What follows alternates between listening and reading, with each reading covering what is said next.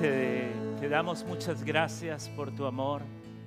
Te damos gracias porque un día ese amor nos alcanzó, un día brilló en un mundo de oscuridad que teníamos, donde habíamos pensado que conocíamos lo que era la alegría hasta que tú viniste y llenaste con algo que realmente era la alegría.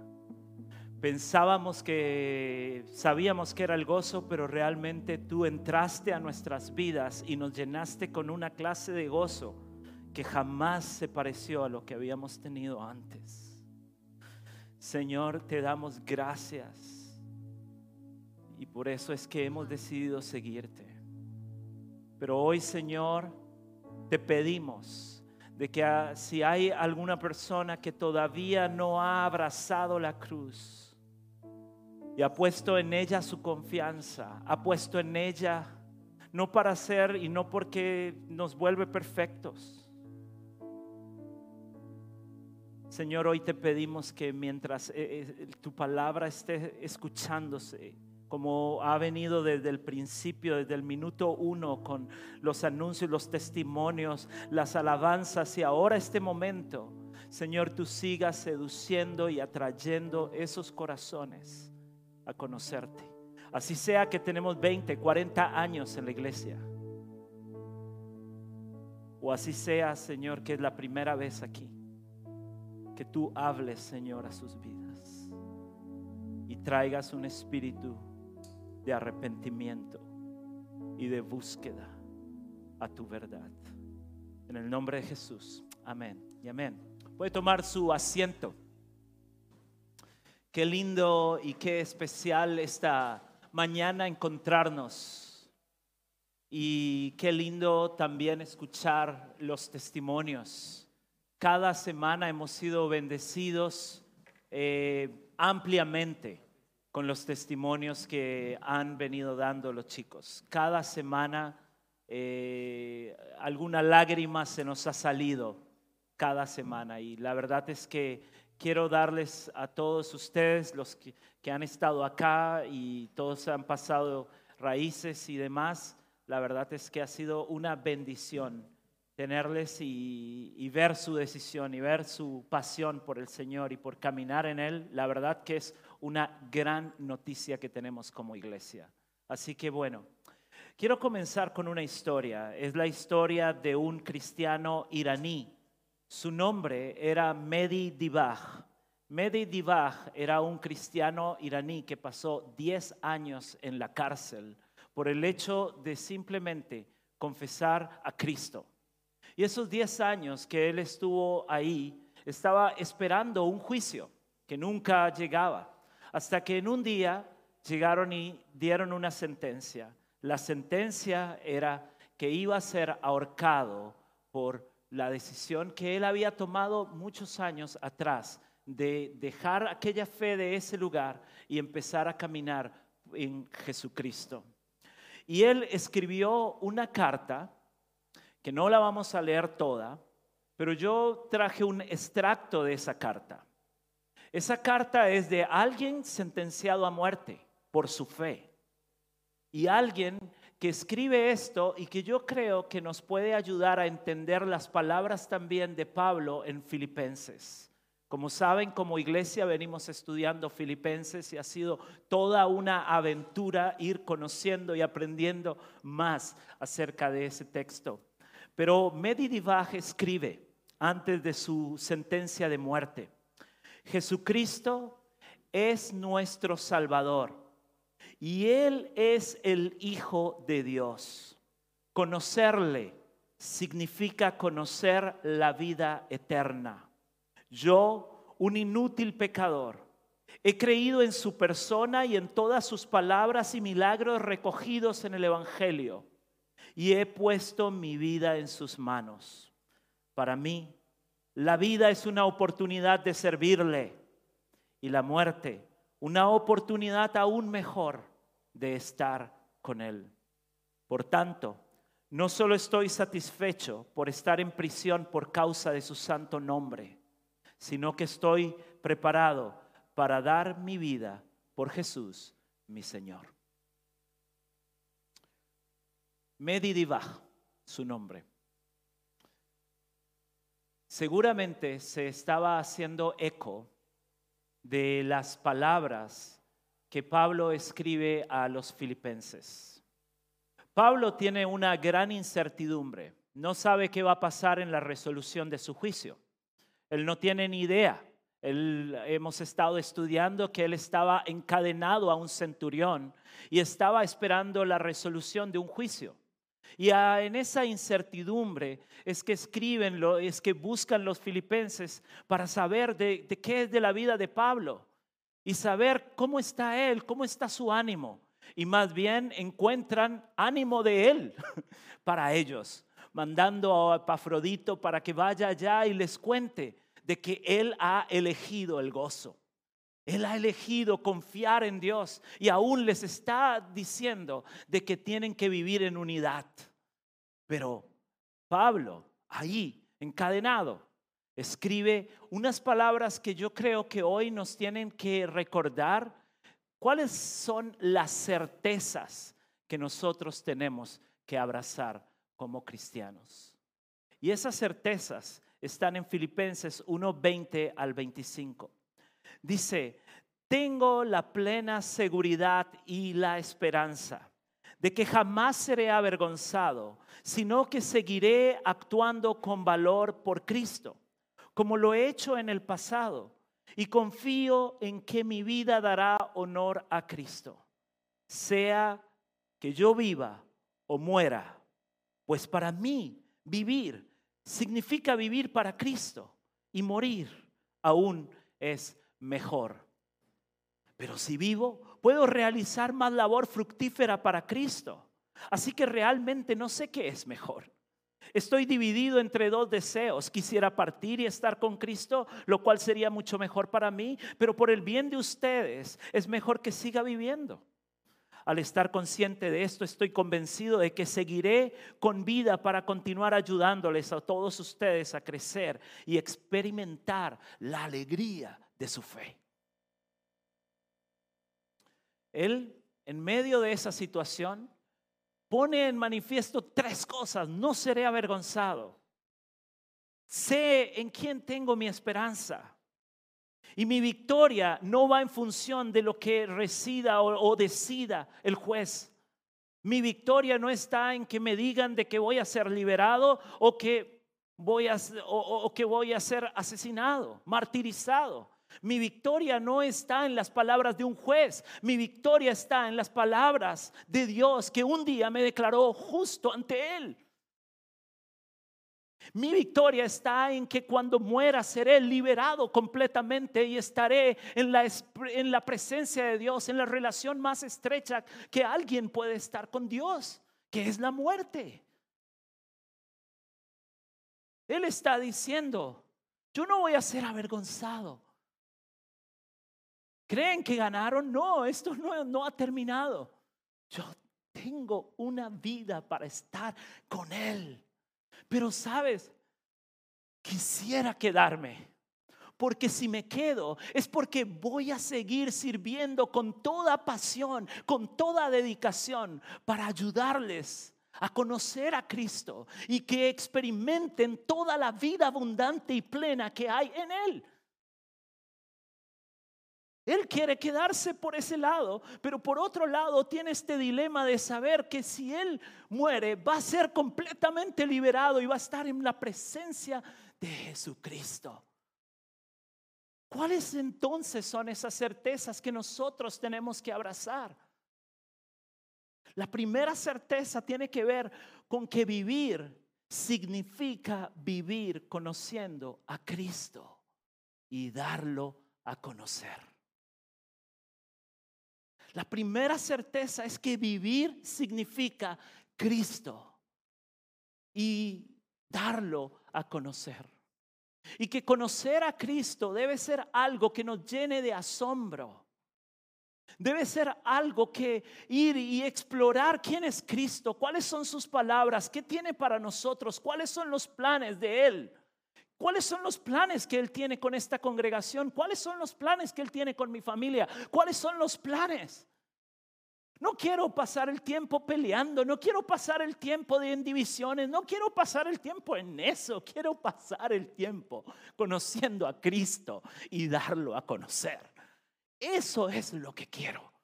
Quiero invertir mi vida en Él por completo. Qué hermoso pensar de que cada día podemos conocer algo más de Jesucristo. Jesucristo es como un océano, el cual tú crees, bueno, lo ves y puedes entrar en él, pero bueno, si crees que conoces el océano, realmente no conoces. Porque hasta el día que hace uno, no sé, aunque sea un viaje ahí en un arrecife coralino. Ustedes saben, yo soy de Costa Rica, entonces alguna vez lo hice. Y ves ese arrecife y ves todas esas cosas y dices, yo no lo veía. Tuve que ponerme el snorkel, tuve que ir hacia abajo y empezar a ver toda la maravilla que hay ahí. Pero todavía yo podría decir, bueno, eso es todo. Pero no, necesitaría todavía un equipo más profundo, para un equipo mejor, un equipamiento mejor, para ir todavía más en lo profundo y descubrir que todavía hay mucho más. Así es Cristo. Cada día hay mucho más de Él. Cada día hay mucho más para ser bendecidos y transformados en Él. Cuando entiendo eso, entonces todo lo más importante en mi vida es Cristo. Pero la siguiente cosa y la segunda certeza que les hablaba es que Pablo encuentra que morir no es una pérdida, sino que es una ganancia. Y esto nos suena contraproducente en nuestra cultura. Porque en nuestra cultura la muerte es prácticamente un tabú. Queremos vivir todo lo necesario y creemos que la muerte es, y para allá, ¿verdad?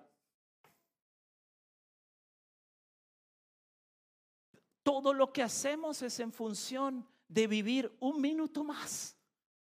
Si fuera un minuto. Pero el otro día estábamos en la reunión de líderes y alguien dijo, creo que se mencionó, bueno, ya hay muchos hermanos que han partido este año, estos últimos 2 años. Y entonces Helmut dijo algo que me gustó, fue, entonces no me gustó tanto, pero no me acordé ahorita. ¿Cómo fue? Que llegaron, dijo. No, no se fueron, llegaron. No se fueron, llegaron.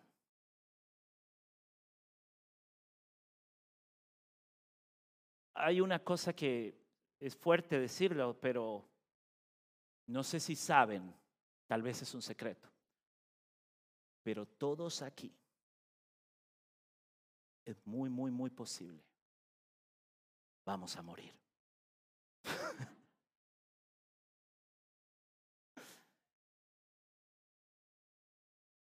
Sí, puede ser. Esa es la única cosa que tenemos seguridad. Y hay una incertidumbre solamente saber cuándo y cómo.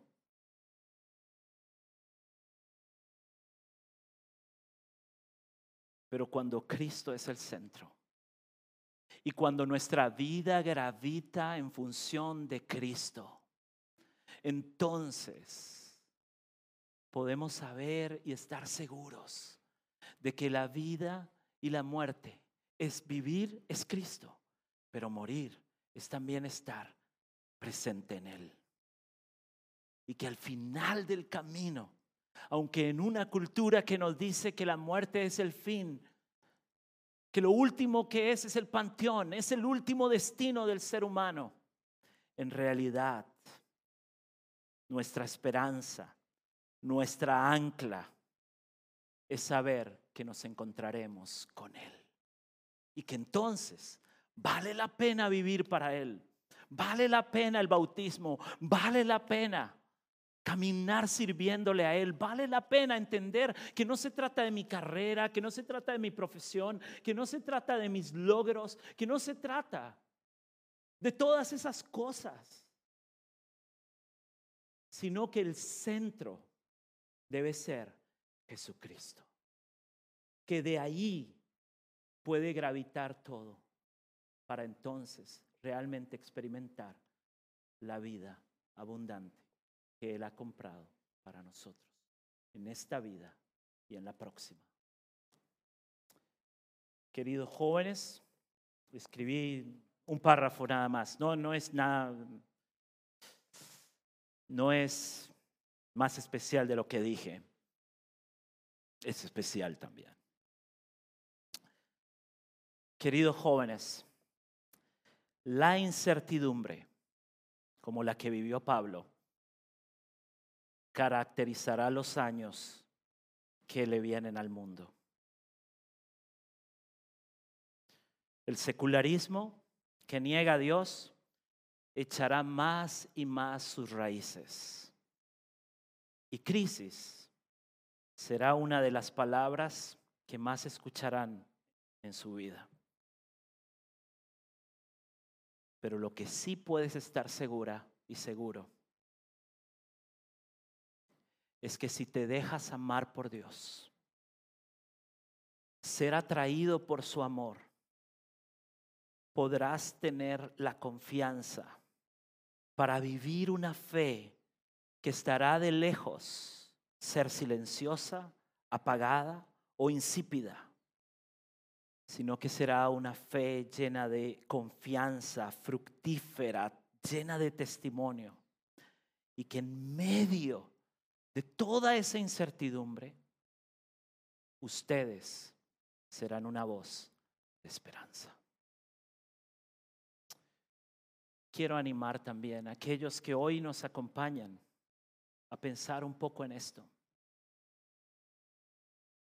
Hoy puede ser un buen día para tomar la mejor decisión de la vida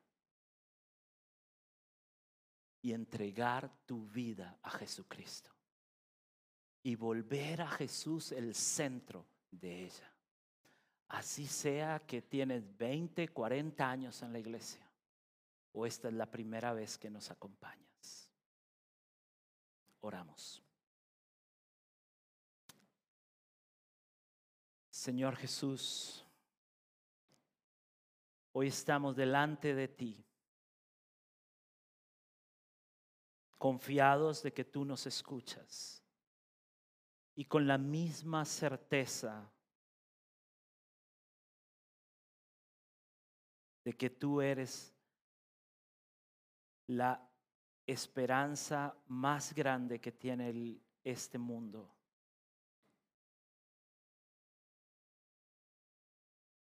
Señor, queremos entregarte nuestro corazón a ti y reconocerte como Dios y como Señor que tiene planes para nuestras vidas.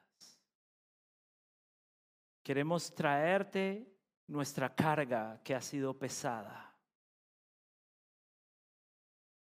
Aún el temor, el terror que tenemos a la muerte, traerlo ante ti. Como toda esa serie de malas decisiones y pecados y de relaciones rotas, queremos traerlas al pie de la cruz. Y pedirte, Señor, que nos perdones. Y pedirte, Señor, que nos limpies. Y pedirte, Señor, por tu restauración. Queremos comenzar un camino en ti, en el que tenemos esta certeza de que queremos vivir para Cristo. Y que entendemos que la muerte es estar presente ante ti. Y si vamos a estar presentes ante ti, queremos encontrarnos ante ti justificados por la fe en tu Hijo. Señor, bendecimos una vez más estos chicos que están tomando esta decisión.